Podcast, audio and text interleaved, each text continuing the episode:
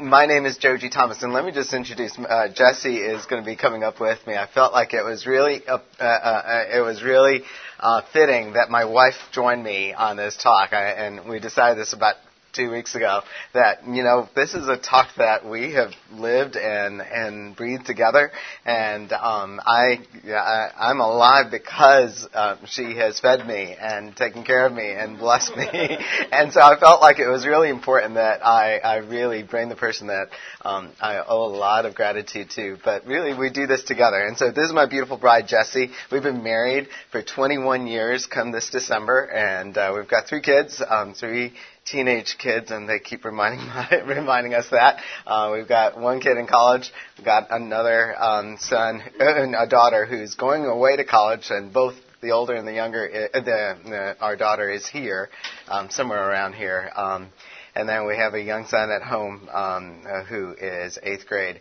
who's in eighth grade. And Jessie homeschooled them. Um, she took care of us. She's a personal chef. She's amazing and uh, been just a sweet, sweet person for us to, to be along with. I'm uh, I'm a physician. I'm a family doc. I live we live in rural Tennessee, um, in, in, a small podunk town. Um, and Jessie's from New York. I'm from Chicago. I um, we went to California. For, I went to California for training, and then we got this call to go to Tennessee. So we really felt like a cross between Doc Hollywood and uh, Beverly Hillbillies. And so, um, so uh, uh, people call me Doc Bollywood. Um, so, and that's okay. You can laugh.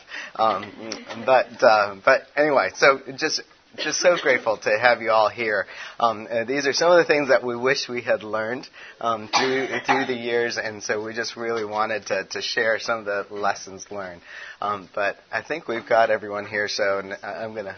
Yeah, if you all can scoot in a little bit, I think we still have some people who are still at the coffee shop coming in. So if you all can move into the side and uh, leave some opening. Um, if it, since um, we'd like to go ahead and start with prayer. Jesse, you want to just open us mm-hmm. up in prayer? Oh, there you go.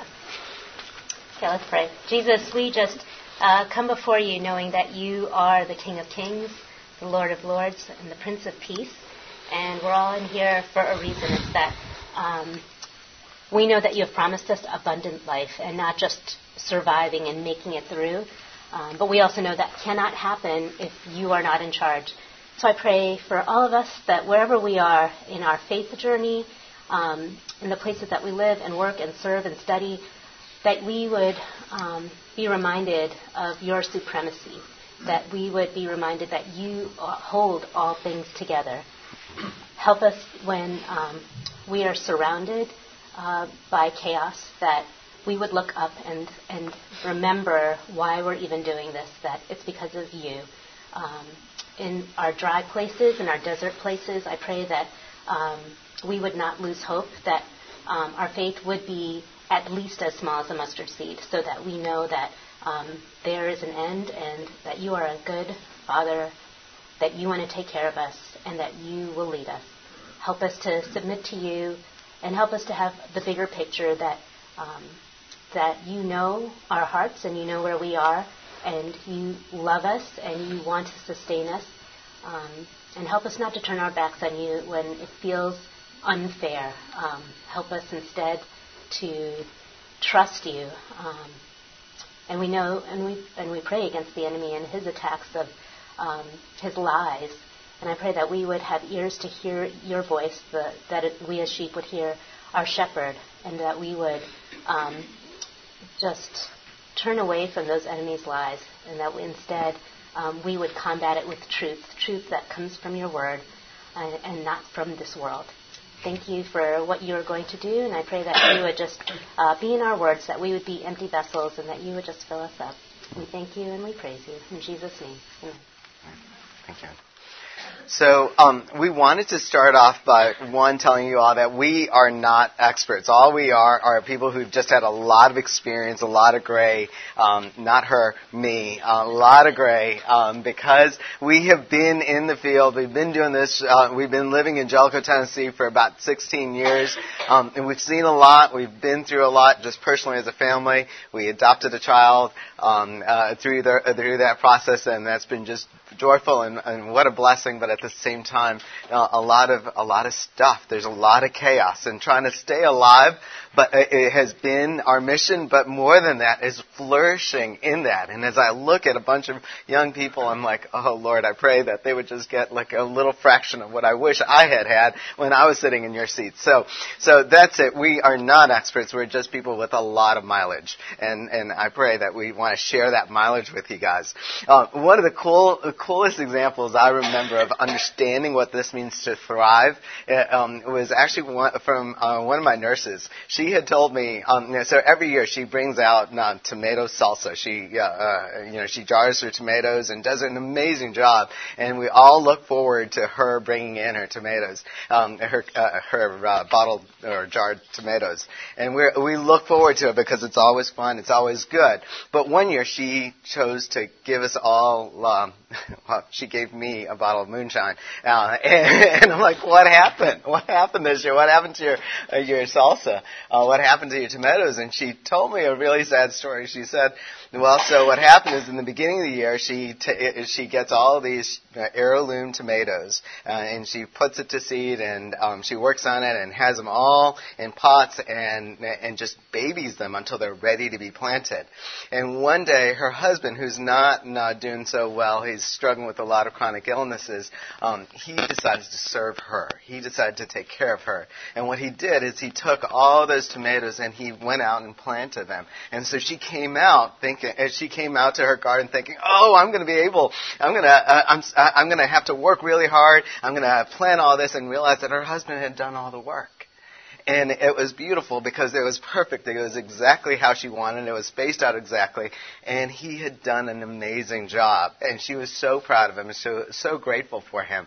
And so the season went on, you know, spring, um, and then summer, but the tomatoes were not doing well at all they were not doing well. They were just dying. They were withering away. There was no flowers. There was no blooms. There was nothing at all. And they were just dying. And, and she was very frustrated. She did whatever she could to, to fertilize them, to water them, do whatever, but none of this was succeeding. She could not get them to, to do anything finally, in a fit of rage, and, and if you know my nurse, she, she goes into these fits of rage. Uh, she she just went out one day and just yanked out a couple of the plants, only to realize that her husband had actually planted the the, the plants with the plant uh, the, with the um, uh, uh, uh with the the basket in it, yeah, in the actual plastic container. He she had actually he had actually done that, and he hadn't thought. And like I said, he's dealing with a lot of chronic illnesses and and uh, um, memory and issues. Are and, but he had done this, served her, and the plants had just not been able to root because they were still in their original containers. And and so so I realized as I as she told me the story how much like that we are. How much how many of us are transplants? How many of us have left our family and friends and we have just planted ourselves? But a lot of times we forget to, to, to root. A lot of times we get to uh, we forget that God has called us to, to and to root ourselves exactly where we are so that we might plant, that we might blossom and that we might fruit and, and we might, that we might serve others. And so that's, that's an amazing example for me of what that looks like in the mission field as we go out. We are not just called to be transplants. We are called to plant ourselves, to root ourselves so that the Lord would uh, nourish and flourish us. And that is our hope and prayer for you all as we go into this. I want to read uh, Psalm 1. And by the way, if uh, I think when I was little, I memorized scripture because in our children's ministry they would make us, and um, then I got out of it. And then when I had my own children, then I was like, oh, they should be memorizing scripture. And I was like, oh no, wait, I should be memorizing scripture. So if you have not been in the habit, I recommend memorizing this one. Psalm 1 Blessed is the one who does not walk in the step with the wicked, or stand in the way that sinners take, or sit in the company of mockers, but whose delight is in the law of the Lord, and who meditates on his law day and night. That person is like a tree planted by streams of water, which yields its fruit in season, and whose leaf does not wither. Whatever they do prospers. do you feel like this describes you? Do you delight and meditate in the law of the Lord? Are you planted by streams of water? Are you getting that, that nourishment? Are you seeing fruit in season? And what that means is there's not fruit year round. There are seasons for fruiting. So if, even if you have that expectation of seeing fruit all the time, that, that's actually not realistic. Fruit only comes in a certain season. Um, and leaves that do not wither and prosper in everything. And I think um, that concept, if you've heard about the Proverbs 31 woman, and some people are like, who can do all that? I think what I've taught, been taught or whatever is um, the Proverbs 31 woman concepts is not everything in this one time, but over a lifetime. And the same thing prospers in everything. That, that doesn't mean everything is going to prosper this minute, but over your lifetime prospers in, in the things that you invest in, um, in spiritually and uh, time wise, prosper in everything in the long term. So, so sitting here in Louisville, you've had a couple days off. You're away from your task manager, away from your emails. You're you're you're feeling like, yeah, that is me. This is exactly me, right? How many of you feel like this is me? This I am a Psalm one kind of guy. I am a Psalm one kind of person. I mean, is this you? Is this really you, or or the reality? I think is more of this. How many of you have seen this video? Oh, come on, uh, uh, everyone. Okay, I don't think everyone. Let's just watch it. Right, girls. Now, this is your last chance. If one piece of candy gets past you and into the packing room unwrapped, you're fired. Just then.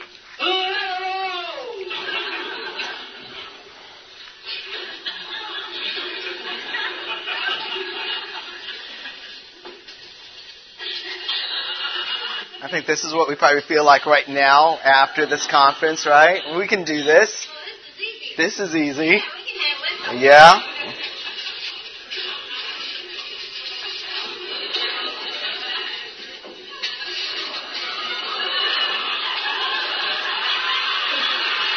And stuff starts to happen.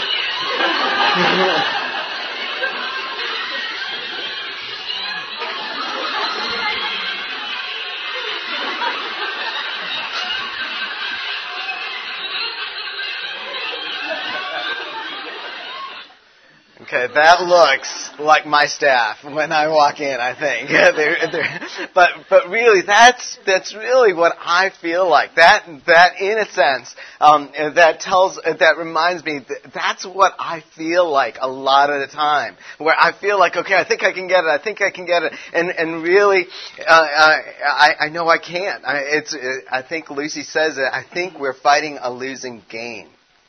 And that's how I feel. And as soon as I feel like, okay, I think I got, I got, I think I get, I can get it. I think I got it. I think I got it. I got it. I got it. And then all of a sudden they speed it up, or someone adds another rule, or another screen, or another regulation, or another thing that we are responsible for. And we're like, how do we do that? And that's just at our workplaces. That's not at home when our kids come home with a bad grade or have issues or whatever. And that's not including when we don't communicate uh, communicate well, right? It, uh, it just seems like that conveyor gets uh, conveyor belt is getting faster and faster, and you're just like, stop. And so, what do we do? We do exactly what Lucy does. We we cheat. We try and get away with it. We try and steal. We try and eat it. We uh, we hide. We lie. We we because that's the only way that we're going to survive this right now, right? So the the thing that we wanted to do today is uh, is really just ask yourself are you thriving and bearing fruit? Are you barely surviving? Are you withering on the vine? And what are the things that choke out our growth? So I'm going to ask you guys just real briefly, what are things that are choking out growth for you all? What are the things that, you know, just make it feel like you are out of control? Any any ideas? Overcommitment, good. Not good, but good answer. Anything else?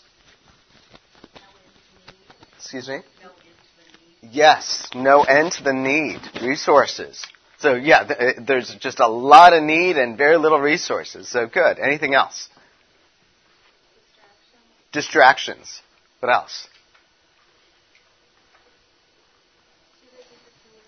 Too busy for community.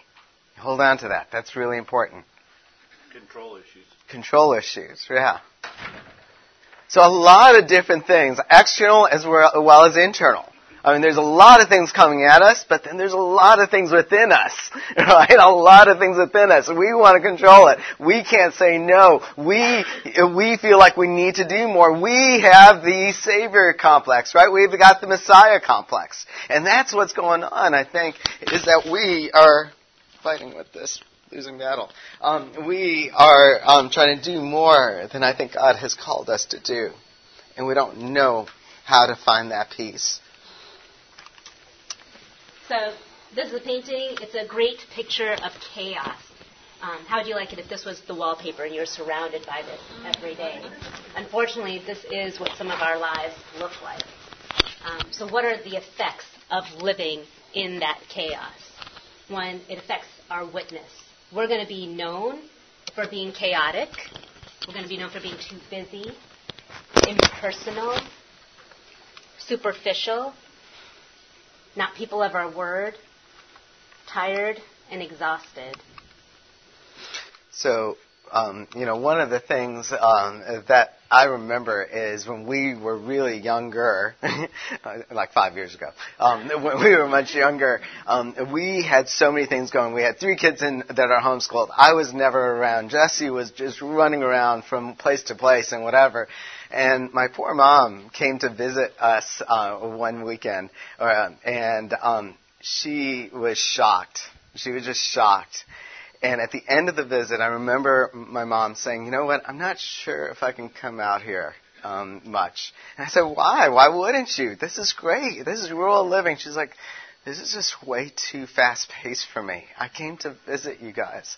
I came to visit my kids, and I just don't know if I've had that experience, and I'm not sure. Uh, you guys are just running so ragged. I'm not sure if that's as healthy for anyone. Um, and and I took a lot of thought into that to say, wow, that's pretty bad. I mean, my my parents lived a very very busy life, but if they're looking at us and saying this is too crazy, chaotic, it's pretty pretty significant. So. So, in addition to affecting our witness, it also affects our legacy. Um, a lot of resentment towards the church or ministry by our children. Um, I'm reminded of the sad, sad statistic 90% of children that grow up in evangelical Christian homes leave the faith by the time they're in college. Our number one responsibility is to disciple our children. We cannot forsake that mission field for any other mission field outside the home. And if you are blessed with the gift of singleness, that is that is truly a gift because there is a a difference in the way you do ministry. And so, if you are blessed with marriage and children, um, to know that that really is, needs to take high priority. And so, the grass is not greener on the other side, no matter which you're on. So, just to be aware of that. Oh, sorry. And it affects our sustainability. Um, so, if you're really feeling that angst, it's a seed for bitterness um, you're going to get closer to burnout. And when we burn out, then the whole ministry suffers. So it doesn't matter. I'm doing this for the Lord. You're, if you're burnt out, like you're not going to produce any kind of um, witness, legacy, testimony to what you do. So this is a picture uh, in Scripture when Jesus is healing in a house, and then uh, these friends are on the roof. And so imagine yourself in the picture of in, being in the room. You came to hear this uh, amazing teacher and witnesses healings and everything's going well, and all of a sudden the roof is caving in because people are trying to, to get in. Like, imagine the chaos that you feel. Like, what is going on around here? Chaos where we live. Okay, so Joji, for those of you who came in later, Joji was talking about getting um, moonshine instead of tomatoes. So we live in Appalachia. So if you're wondering why he get, because uh, that's why. So where we live in Appalachia, we see chaos, but it's not just there. It is uh, synonymous with the poor. So any place that you see where there's poverty, there's chaos, and chaos is why missions exist. Christ lived among the chaos. He didn't run away from it. He didn't say, stop the chaos. He, he lived amongst the chaos. Yet he was the Prince of Peace. He found time to get away. Granted, it was earlier than this lecture, but he found time to get away. He carved out time to be in scriptures and in prayer. And I was thinking about this too. You know, how much scripture did Jesus know as, as human boy Jesus by the time he was 13. And so he was kind of fortified already with scriptures in his mind and his heart. And so for us, if you have not had that benefit of growing up in church or just not a great so how much more now do we need to be do that, uh, doing that? And so, so for us being in scripture and in prayer, and Jesus also made time to visit with friends. He made time to pause for children. He broke bread with his disciples. So, so I will tell you, I think of this picture a lot when I'm doing ministry, when I'm in that chaos, because just like Jesse was saying, just imagine being one of the, the people waiting to hear Jesus. Just imagine Jesus. I mean, this is a beautiful picture of Jesus surrounded by need, people surrounded by want. There's only one of him. When we talk about resources, there's only one of him, and there's all this need. And you think, okay, okay, I think I can get it, I think I can get it, and then all of a sudden, the roof caves in, and there's another person that, you know, you thought there, there's not enough room in this in this room until, until out of nowhere there's more need. And so that's the kind of chaos that a lot of us live in.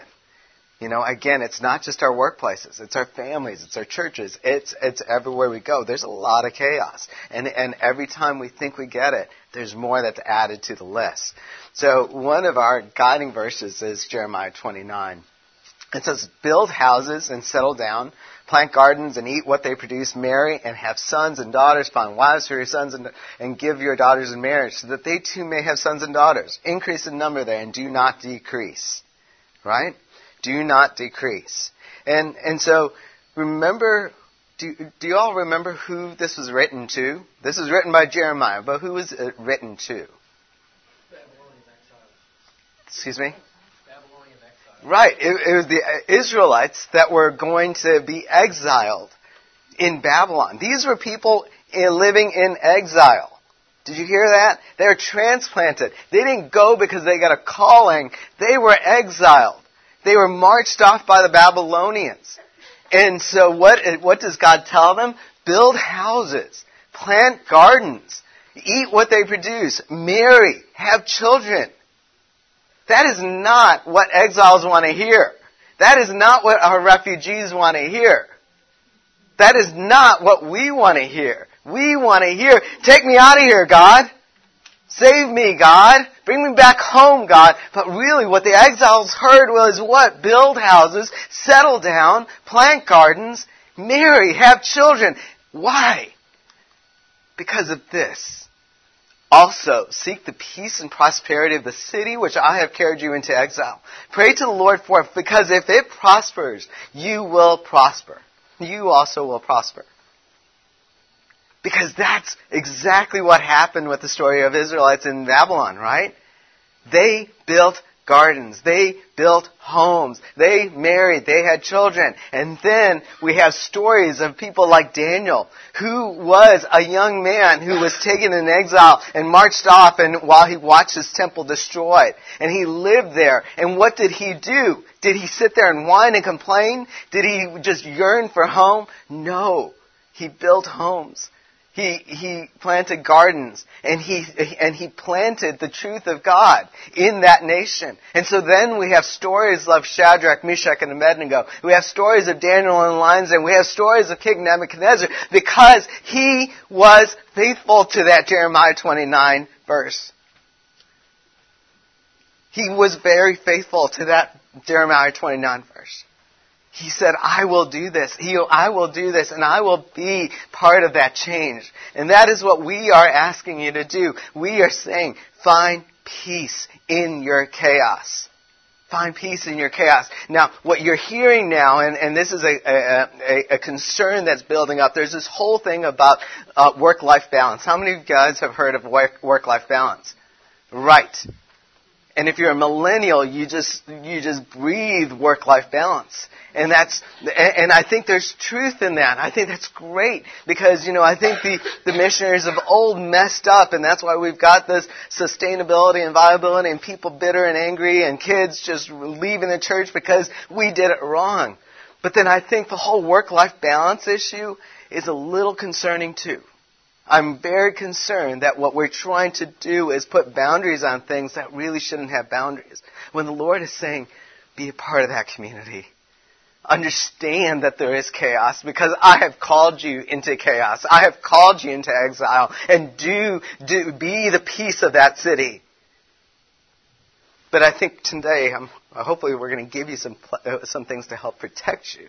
But understand that I am a little concerned about this whole work-life balance, and I think it's a false myth, and I think it's leading us down a, a, a, a rabbit trail that I don't. It's going to be hard for us to recover from. But that's a different story. So, what does it mean to find peace in your chaos? What does it look like? Um, one, know who you are. If you are a follower of Jesus, you are a child of God, and if you're not rooted in that, you're going to um, leave yourself vulnerable to the lies of the enemy. So know who you are. Root yourself in God's promises. So whether it's you know an hour because you woke up at four in the morning, which there are very few people who have the ability to do that. Whether it's five minutes throughout the day, um, there's an app that you can get called PrayerMate um, that came out of England, and if you download that, you can put reminders, and it uh, comes up on my phone. It says, "Is it time to pray?" And it's always time to pray.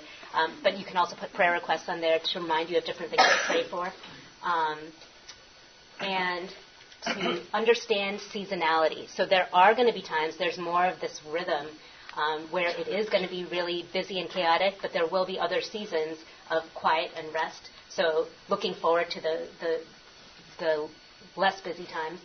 Um, protect your rest.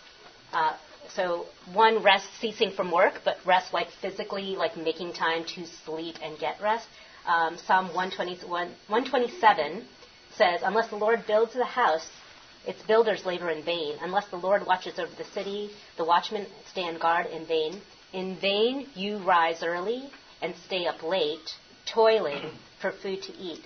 For he grants sleep to those he loves."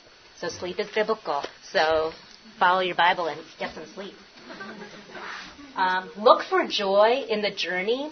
Um, Ann Voskamp, Voskamp wrote a book um, called Thousand Gifts, right?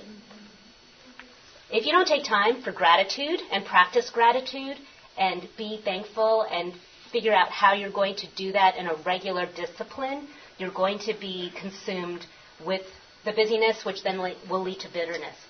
Um, and when you're thankful, if you've a parent, you probably know VeggieTales, Madame Blueberry.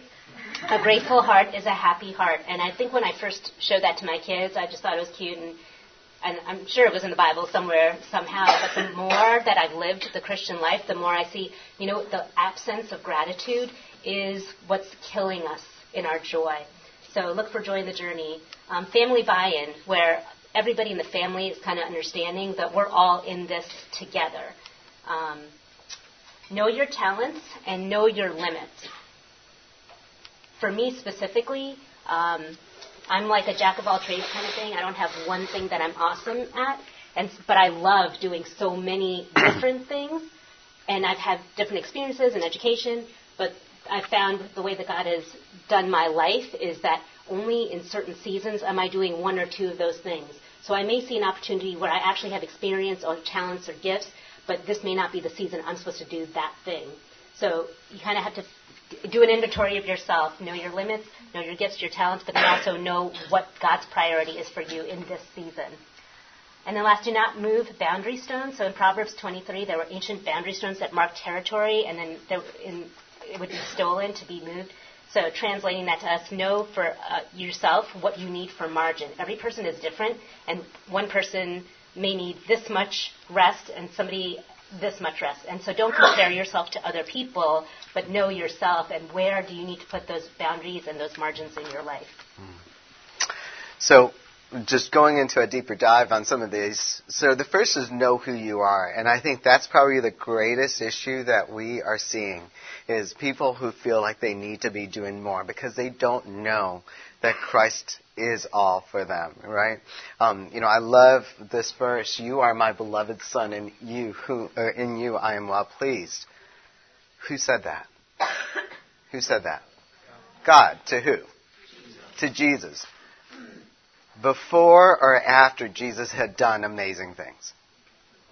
Before. Before he started his ministry. before he did anything, before he healed the first person, what did, what did God tell him? As he stepped into the waters of baptism, God says, You are my beloved Son, with whom I am well pleased. Right? And what happened after? What happened immediately after that baptism? Huh? Excuse me? Temptation. He went straight into the desert. He went straight into the desert, and then, then he heard another voice that said, You are not strong enough. You are not powerful enough. You're not God enough. You need to prove yourself. So he hears from God himself, You are my beloved son in whom I am well pleased. And then he goes into the desert and he hears this exact same thing that many of us are hearing, which is you're not powerful enough, you're not strong enough, you don't have it, you don't have what you, what it takes, you are a failure, you are not smart enough, you're not good, good enough, you're not, you're not, you're not. But it was through scripture that Christ um, conquered that, right? It was through Scripture that Christ said, I will listen to my Father in heaven, who says, I am the beloved Son of God, with whom He is pleased. And that is for you all. I, I, if there's anything you all leave here from, I pray it is this knowledge that you are well loved. You are a son or you're a daughter of Christ, and you are, uh, and, and He is well pleased in you, regardless of your sin, your brokenness, what you've accomplished, or what you have yet to accomplish. This is who you are. And do not let Satan tell you anything different. There's an amazing um, quote by Henri Nouwen. Um, I will try and get this uh, slide deck out to you all at some point, but um, it just is a powerful, uh, powerful verse on what it means to, to hear the, the the, the dark voice that tells us that we're not loved and that self rejection that comes from it. But we're running out of time, so I'm not going to continue on with that. But it's a Henri Nouwen quote on self rejection um, if you want to Google that, okay? Um, we're going to continue on with rooted, being rooted. Okay, so the ways that you get rooted, um, scripture definitely. If we haven't said enough, get get in scripture. Um, and then uh, prayer. And again, it's peppering prayer throughout the day as well as having like a date time with God of just one on one, being with Him. Um, Spirit, uh, Celebration of Discipline by Richard Foster is a great book, and, and that chapter on prayer there really helped me because he gave some practical of okay, these are things we can even do with your body, and like, does God really care if I'm on my knees? I don't know if He really cares, but I know it makes me focus better. So trying different things to pray and be more focused in prayer having fellowship and accountable relationships because if you don't have that, you're kind of like going on your own as the Lone Ranger and um, you're going to dry out because of that.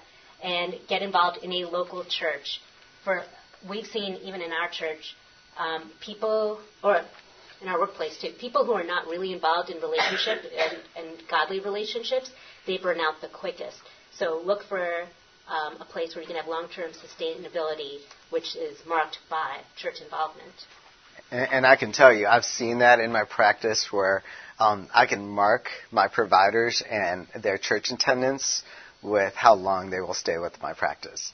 Um, you know, people who just burn out because they, or, or people who are just saying, "I got to do more work. I got to, I got to answer more uh, of my task. I got to do this on Sundays. I got to do this." And you see them just pulling away from their local churches they're not very long in our practice. And not because I get them out, but they, but they just wither and die.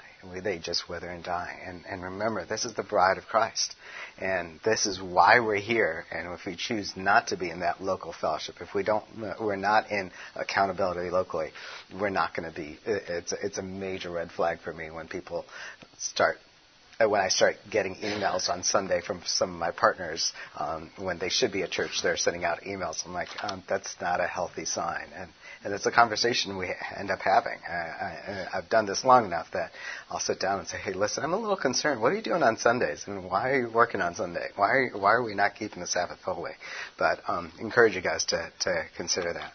Um, this is a cool idea.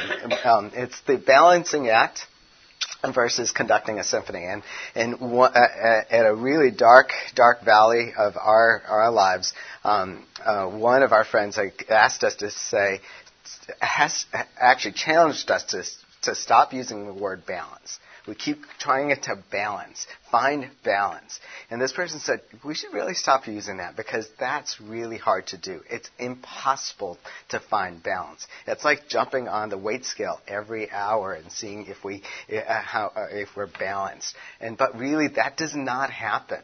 It doesn't happen because as soon as you think it's balanced and all of a sudden someone cracks a hole in the ceiling and drops another thing on you.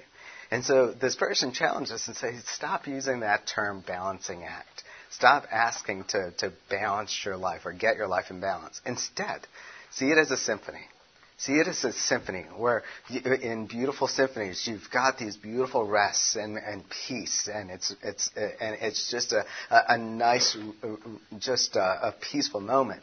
But then they swell you see the, the, those pieces swell up. And, and, and just like harmony is important, there's also cacophony.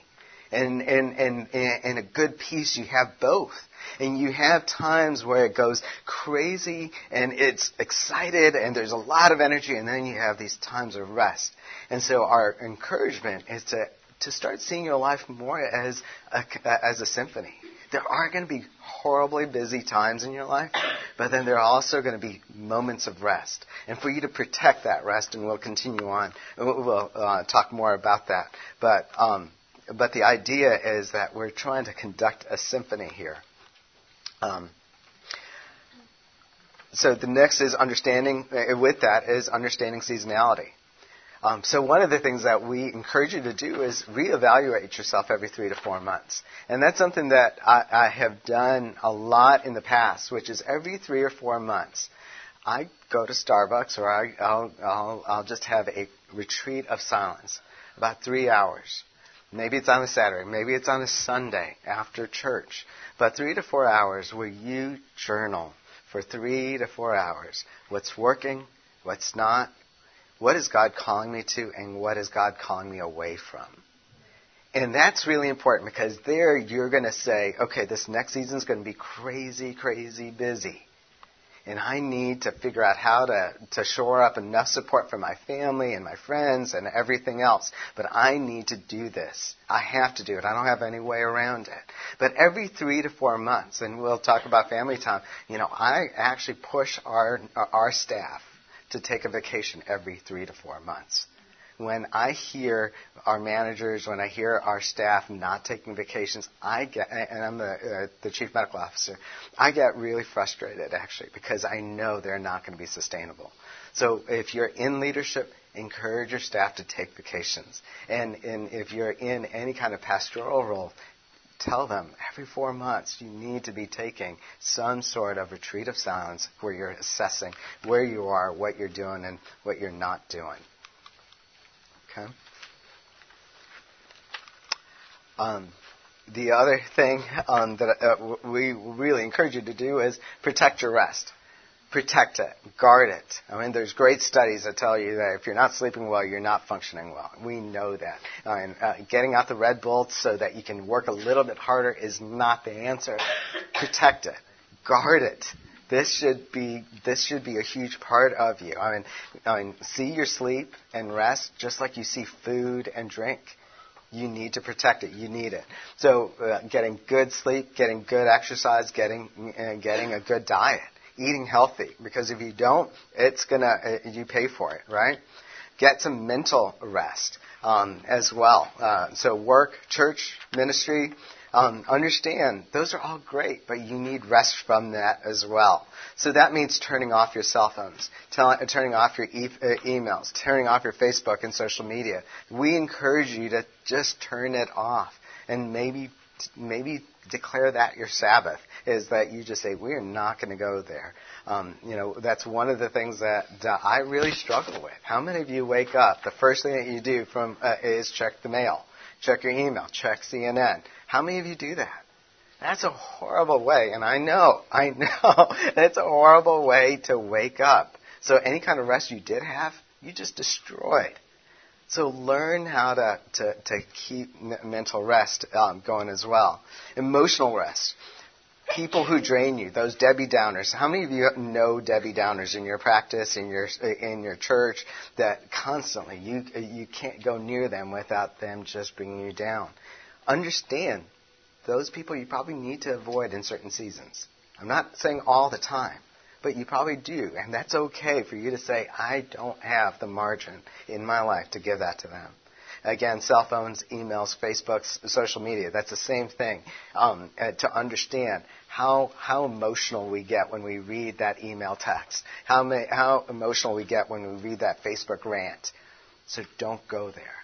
If you know that you are um, at risk, don't go there. Um, one of the books that I've used in my life is uh, Protect Your Rest uh, to understanding protect the rest is the a book called The Power of Full Engagement by Jim Loehr and Tony Schwartz. And one of the things that they sh- showed is that athletes who performed really well, uh, and so they started off, they were tennis coaches, um, and what they did is they looked at strong athletes, um, especially tennis players. And what they realized is that the people who did the best were the athletes that rested between sets the uh, the athletes, the tennis players that went and uh, hugged their family and talked to their uh, talked to the um, uh, their fans and and just rested in between.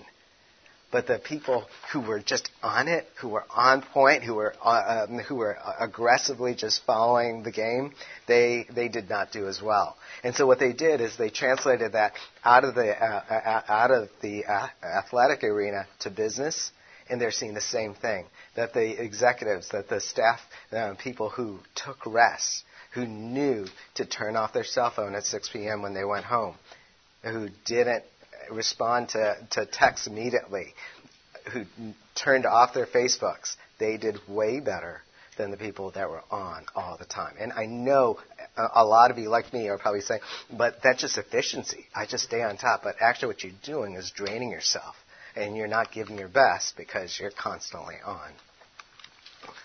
Um, if you look at the liturgical, liturgical calendar, um, the season of Lent is a time for giving up stuff, and so one of the ways that our church has done that as a, as a body is giving up social media or anything streaming during the entire Lent season. And so that's not necessarily a rest, but kind of like a season, ceasing. So is that something that you need to do for yourself is figuring out what is it that's consuming me and taking up my time, my energy, or wasting my time and energy, and putting a fast to it. Um, and part of it is then you can go back and evaluate, like, okay, was it as bad as I thought it was? And most likely it is. So to try and figure out that. Um, and, and if I could, I just realized I missed Sabbath on this. I mean, Sabbath is a command. It's not an option. Right? and we keep it, we keep using it as, as an option. And I, I would caution you guys as, as believers to, to obey that command that we need we need to do it. And it's because the Lord knows exactly what we need, and he, we, he knows that we need rest. So we treat, I grew up just kind of rolling my eyes at Sabbath because, you know, we grew up with very strong views on Sabbath, but really Sabbath rest can mean a place of joy and peace and rest and encourage you all to embrace it. Study on Sabbath. If you don't understand Sabbath, study on it because that it's it's probably the thing that changed a lot of how we functioned is for us to understand Sabbath. And Sabbath, we're not going to do anything. And actually, our Sabbath begins on Friday night. Um, not because we're Jewish or anything, but because we, we, I have found by Friday night, I have nothing to give. I am exhausted. I'm drained. Every bit of me is given and ex- uh, expended on everyone else. So Jesse knows that. The kids know that. So on Friday night, Jesse and the kids have actually cleaned the house, gotten everything ready. She always makes amazing meals, but Friday nights are really amazing. And um, I just come home and we just have this beautiful meal where we break bread together as a family and we we laugh and we talk, and then we have a family movie, and then we just kind of uh, just snuggle up together, all five of us, including our teenage kids. And we, and then the next Saturday we get odds and ends stuff uh, done around the house, and then the evening we might have people over, and then Sunday we go to church and we worship together as a family. And then we break bread again at lunch. That's uh, almost a two and a half day Sabbath. And I cannot tell you how that has transformed our lives. But that means saying no That means saying no to other things, but that means saying yes to a healthy way of doing life. That doesn't mean saying no to work life balance because frankly we're having people over. We're having friends over. We're having ministry people over. Not on, not on Friday because on Friday I can't talk. I'm also a pastor so I, I make that very clear to our church that please do not come home, uh, come to my house on Friday night unless you want to watch a movie with me. And I would love, I would love to watch Braveheart with you, but that's all we're going to do. and so, so, but yeah, uh, understand the Sabbath, but that's just way too much for this uh, this uh, setting for us to talk about. So, in addition to the Sabbath, um, the once a week uh, to carve out every day some special set aside time for God. Um, one time I was experiencing what I would call burnout, and Cynthia Hale is the wife of Thomas Hale. Thomas Hale wrote the book On Being a Missionary, which I highly recommend. So Cynthia was my mentor, and I was in Louisville at the conference. She, they had a booth for Nepal, and so I was like, Cynthia, what do you do for, like when you're feeling burned out? And she just looked at me. If anybody has ever met her, she's very um, stoic and wise. And so I was like, Cynthia, what do I? She's like, well, why would you have burnout if you're filled up with the Holy Spirit? I'm like, never mind. Which was a great reminder. Am I really being filled by the Holy Spirit? Am I really doing those checks to make sure I'm doing that? So whether it's um, Sabbath, your daily time with God, um, to remember that. Okay, Joy in the Journey. This is when um, Gangnam Style came out. This was our Christmas picture. So how do we have fun as a family? Uh, for Jody and I, for date nights of making time uh, to spend one-on-one with each other because um, when there's so many people around and so many needs, um, marriage, uh, God said husband and wife are the first family, even before children. And so if you're married, then making time for date nights. Um, then along with that is family nights uh, we had a goal. Our friend uh, Greg Molinex, that um, worked out of Memphis, had said that when he was growing up, his house was the cool, fun house because his siblings and parents they all loved each other, and so he would choose to be home on a Friday night with his family as a teenage guy over being with his friends. And so, are we creating that kind of environment in our own home that our kids want to actually hang out with us? Um, Sunday huddle of uh, in the evening after the weekend coming together and regrouping, like, okay, how are things going with everybody, and what's our plan for the week, and how can we encourage and love and pray for each other. Um, also, have friends that you can have fun with as well as be real. Um, I'm totally against the whole best friend concept because I think there are different friends for different types of friendship. So you, I have, I do have friends that I like only have serious conversations and pray with, and I have other friends that I only um, laugh and joke with. But somewhere in the middle, I need friends that I can do both with. So try and seek out relationships on all those different levels. Take vacations. Um, we have um, friends that they only vacation by visiting other people, and there's nothing wrong with that. It's free housing. But what we've found that's sustained us is um, vacations where we get away from everything, including like all the different uh, family and friends um, our friend uh, Clarice Molinex calls it the purple robe treatment, where you set aside in your budget money and time to fully treat yourself. And so, like for Joji, that would be Starbucks. For, for me, that's Dunkin' Donuts. Um, for us, it's that we go to Florida every year and we stay in a nice hotel, and all we do is sit by the pool and work on our tan. And so for us, that is, oh, you got it. So um, for us, that's that's our purple robe treatment of you know we just need to just be filled up, pamper ourselves a little bit because the rest of the year we're not doing that. So it's okay to do that and to give yourself permission. And that's us um, pa- uh, getting a darker tan.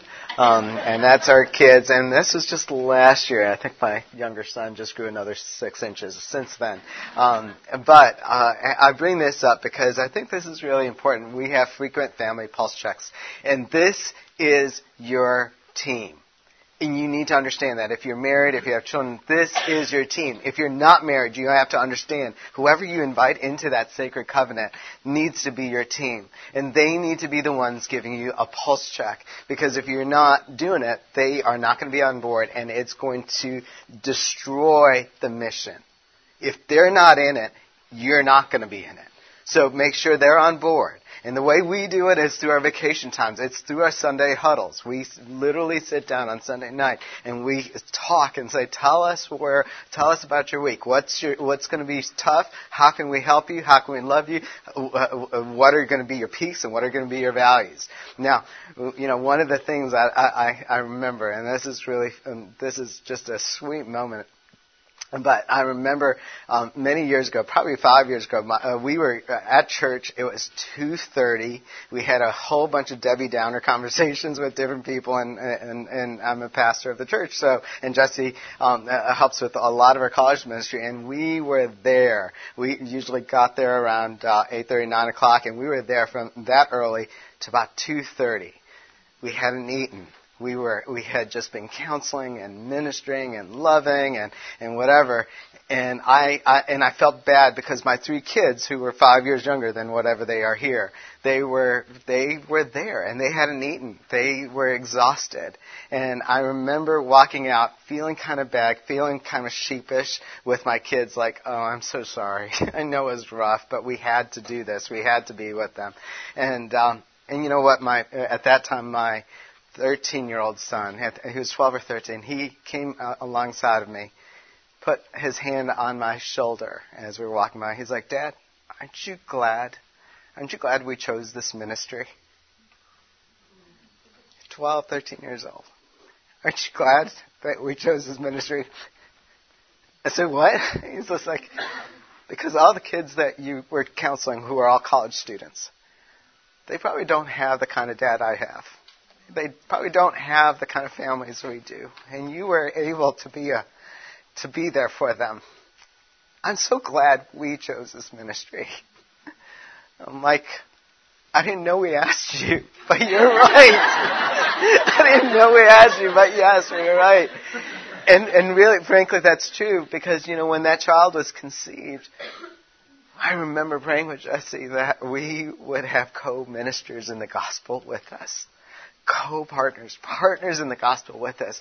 That's what we wanted, not uh, uh, not typical uh, uh, A plus students, which all Asian parents want, but but we we we wanted we wanted co-partners of the gospel, and that's going to happen only with family buy-in.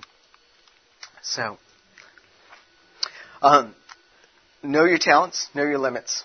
Uh, this is just to say that uh, um, this is just to say that um, I'm sorry, I'm still kind of choked up. No, that one, we are doing the work of many people, right? There are people that have gone before us that have laid seeds and that we get to harvest. And a lot of times we're laying the seeds that we will never see come to fruit. But know that you don't have to do it all. And know that we may not be able to do it all for everyone. And there are times when we need to just cut our losses and walk away. And that's really hard. That's us saying, I am not in control. That's us saying, I can't do it and I gotta move on. And that's, that's hard, but we need to be able to do that. Um, the last thing, uh, the last thing is do not move boundary stones. And I remember coming upon this. This is in Proverbs again, and it's basically talking about um, these widows and um, orphans who um, basically they would mark their houses by these boundary stones, these ancient boundary stones. And these uh, these bad people, these bad men would move into the houses or to the uh, to the areas next to them. And overnight, they would go and slowly move the boundary stones closer and closer to those widows. So basically, just stealing their land, little at a time. And what we do, and, and the reason why this is important is for me, us to understand boundaries and margins and stuff like that. That is really, really important. Understanding that when we come home late, we're stealing from our children. When we come home late uh, to dinner, we're stealing from our wives when we come home and we're, uh, and we're staying later and later and later, we're stealing from someone. We're moving ancient boundary stones, stones that were meant to protect us, stones that were meant to protect our families and our children. And I understand if we all had strict boundaries, we would all look like um, uh, uh, in the Good Samaritan story, all the men that walked by and not the Good Samaritan. The Good Samaritan broke boundaries to say, I'm going to stop, I'm going to take care of this man that I don't know. I understand there are going to be times that we need to, to, to adjust those boundaries. But again, you need family You need people to walk with you on that. And that's hard to do, but you have to, the way to do it is to find and protect your rest, find who your team is, and make sure that they have buy-in. So, um, you know, this verse here, it says, But blessed is the one who trusts in the Lord, whose confidence is in him. They will be like a tree planted by the water that sends out its roots by the stream. It does not fear when heat comes. It leaves, its leaves are always green. It has no worries in a year of drought and never fails to bear fruit. That's Jeremiah 17, 7, 8.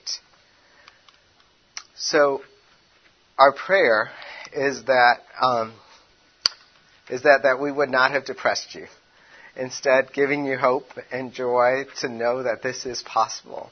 We're having the best time of our lives, and we are. I mean, but I mean, we're struggling. I mean, I just had a tough conversation this morning with the very child that uh, talked to me about ministry, and I mean, he's still in the faith, and we love him and stuff like that. But it's tough.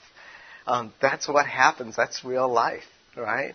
Um, we have staffing issues in our clinics. We have crazy stuff going on in our church, but that is what God has called us to. This is the it is a king of king of kings. He's the prince of peace, and he's called us to live in chaos, but to be different, to pray for the peace of that uh, of that land that we've been called to. So um, we're, we're going to leave you with um, these recommended further re- readings if you wanted to. Um, these three books have been pretty influential in our lives. Uh, the Powerful Engagement on Being a Missionary by Thomas Hale and Ordering Your Private World. I'm also going to leave this how to say no. Some of us, uh, the main issue is that we just don't know how to say no. So I'm just going to put this up. We're not even going to talk about it. If you guys want more information on that, that's fine. But I had to learn this the hard way.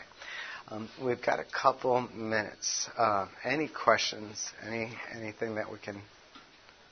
Yes. Um, two questions. One's really fast, one's more whatever. Um, I'll answer the first one. You only have one question. No, I'm just kidding. saying about turn off your cell phone and stuff like that.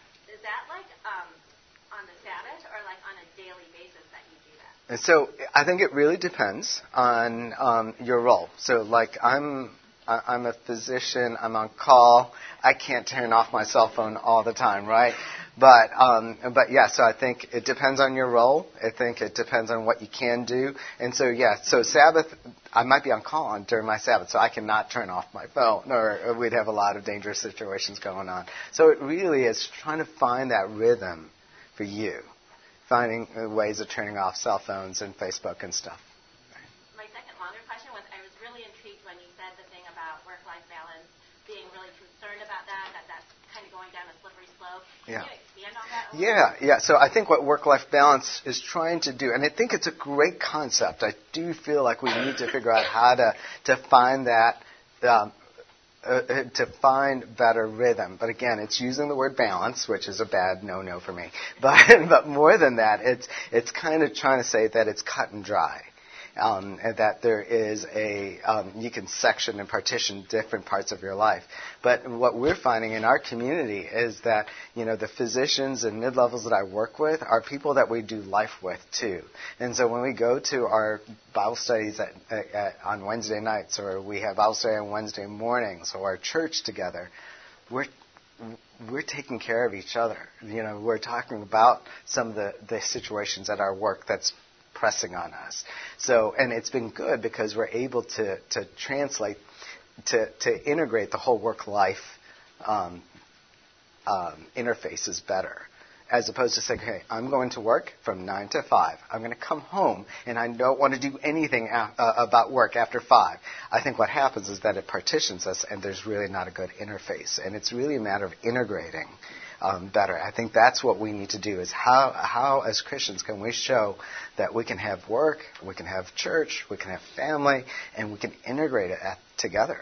And that's what we're seeing in our family with our kids is they, they know that uh, living in Jellico is a ministry, not just dad's work, not just, um, and not just uh, uh, um, at the church. It's a whole ministry. Along with that, um, and it kind of goes with seasonality too. So, for example, we just had one doctor just leave us, and we're already short one doc. So we have two docs that we're short. So in this season, there's going to be more work. So then we as a family, okay, we just kind of know patients need to be seen, and yeah. so he's going to be gone a lot more. So then we adjust all our. So then you know, well, I don't want him to feel bad that he's missing out, so I'm planning some girlfriend time for me. So he's like, okay, good. She's like not sitting there waiting for me um, or with family dinner, like, okay, kids, dad's not going to be home in time, so like everybody do your thing, but then like, later let's all like watch an episode of Flash together or something. So, so there's that type of thing. So that's why you can't have an actual balance where it's going to ever be balanced.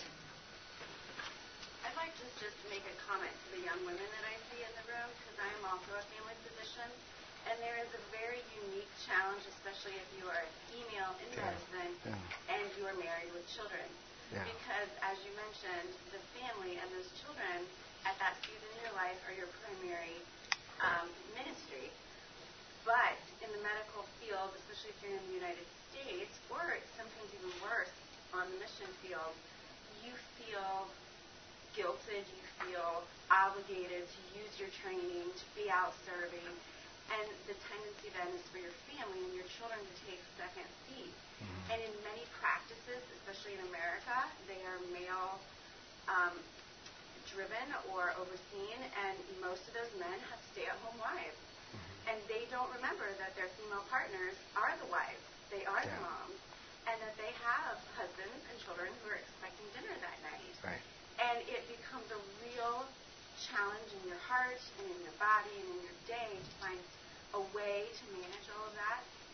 And I just encourage you, if you haven't already gone through training or found a place that you're working, look for places that are family friendly, that aren't going to um, punish you or look down upon you when you get to that phase in your life mm-hmm. and you say, I need to pull back for a little while and be more at home because it's just a stage of your life. And right. you can ramp back up later but not to beat yourself up when you feel that urging from the Lord to say, I need to, I need to pull back for a little while and be with my family. It's okay. Yeah, Thank good. you for sharing that. So you remind me of something. So one thing that we didn't address is um, outsourcing. So if you are in that type of a situation, if you actually have an income, and we talked about purple robe treatment of like spending money on vacation. So these are different ways you can outsource. I had a friend, um, a couple, where they're both high busy jobs and lives, they got a personal coach, and that personal coach, who was not a Christian, got to see things outside the bubble to kind of give them some advice. So, finding a personal coach, um, outsourcing housekeeping, because if you don't want to clean your house if you've been doing all this other stuff, and and some people may have this. Well, no, it's my house. I need to. You know what? You cannot do everything. So maybe it's that. I'm I'm actually a personal chef, so I cook for executives. So um, that's a way that you know whether you can hire out, that out or um, Blue Apron, you know, something that's going to eat. Don't be afraid to take advantage of those resources because we happen to live in a place where we can have those things. So be okay with taking advantage of those. Right. Thank you. Thank you so much. I, I think you're right. Uh, the I, I, it's not just the physicians. I mean, it's my nurses. I, I, I just don't know how y'all do it. I really don't. But as Christians, if we are in leadership, we need to change that. We need to understand we're in family medicine. We're going to be family friendly. And we need to figure out how to integrate all of our skill sets um, to make it work. So thank you for sharing that. But, uh, I'll take one more question, but I know we're running over. If you all want to just go ahead and leave, that's okay, but I'll, I'll still take questions. Oh, yeah. The new one? Okay. All right. Thank you all so much for coming. We appreciate you. We'll stick around.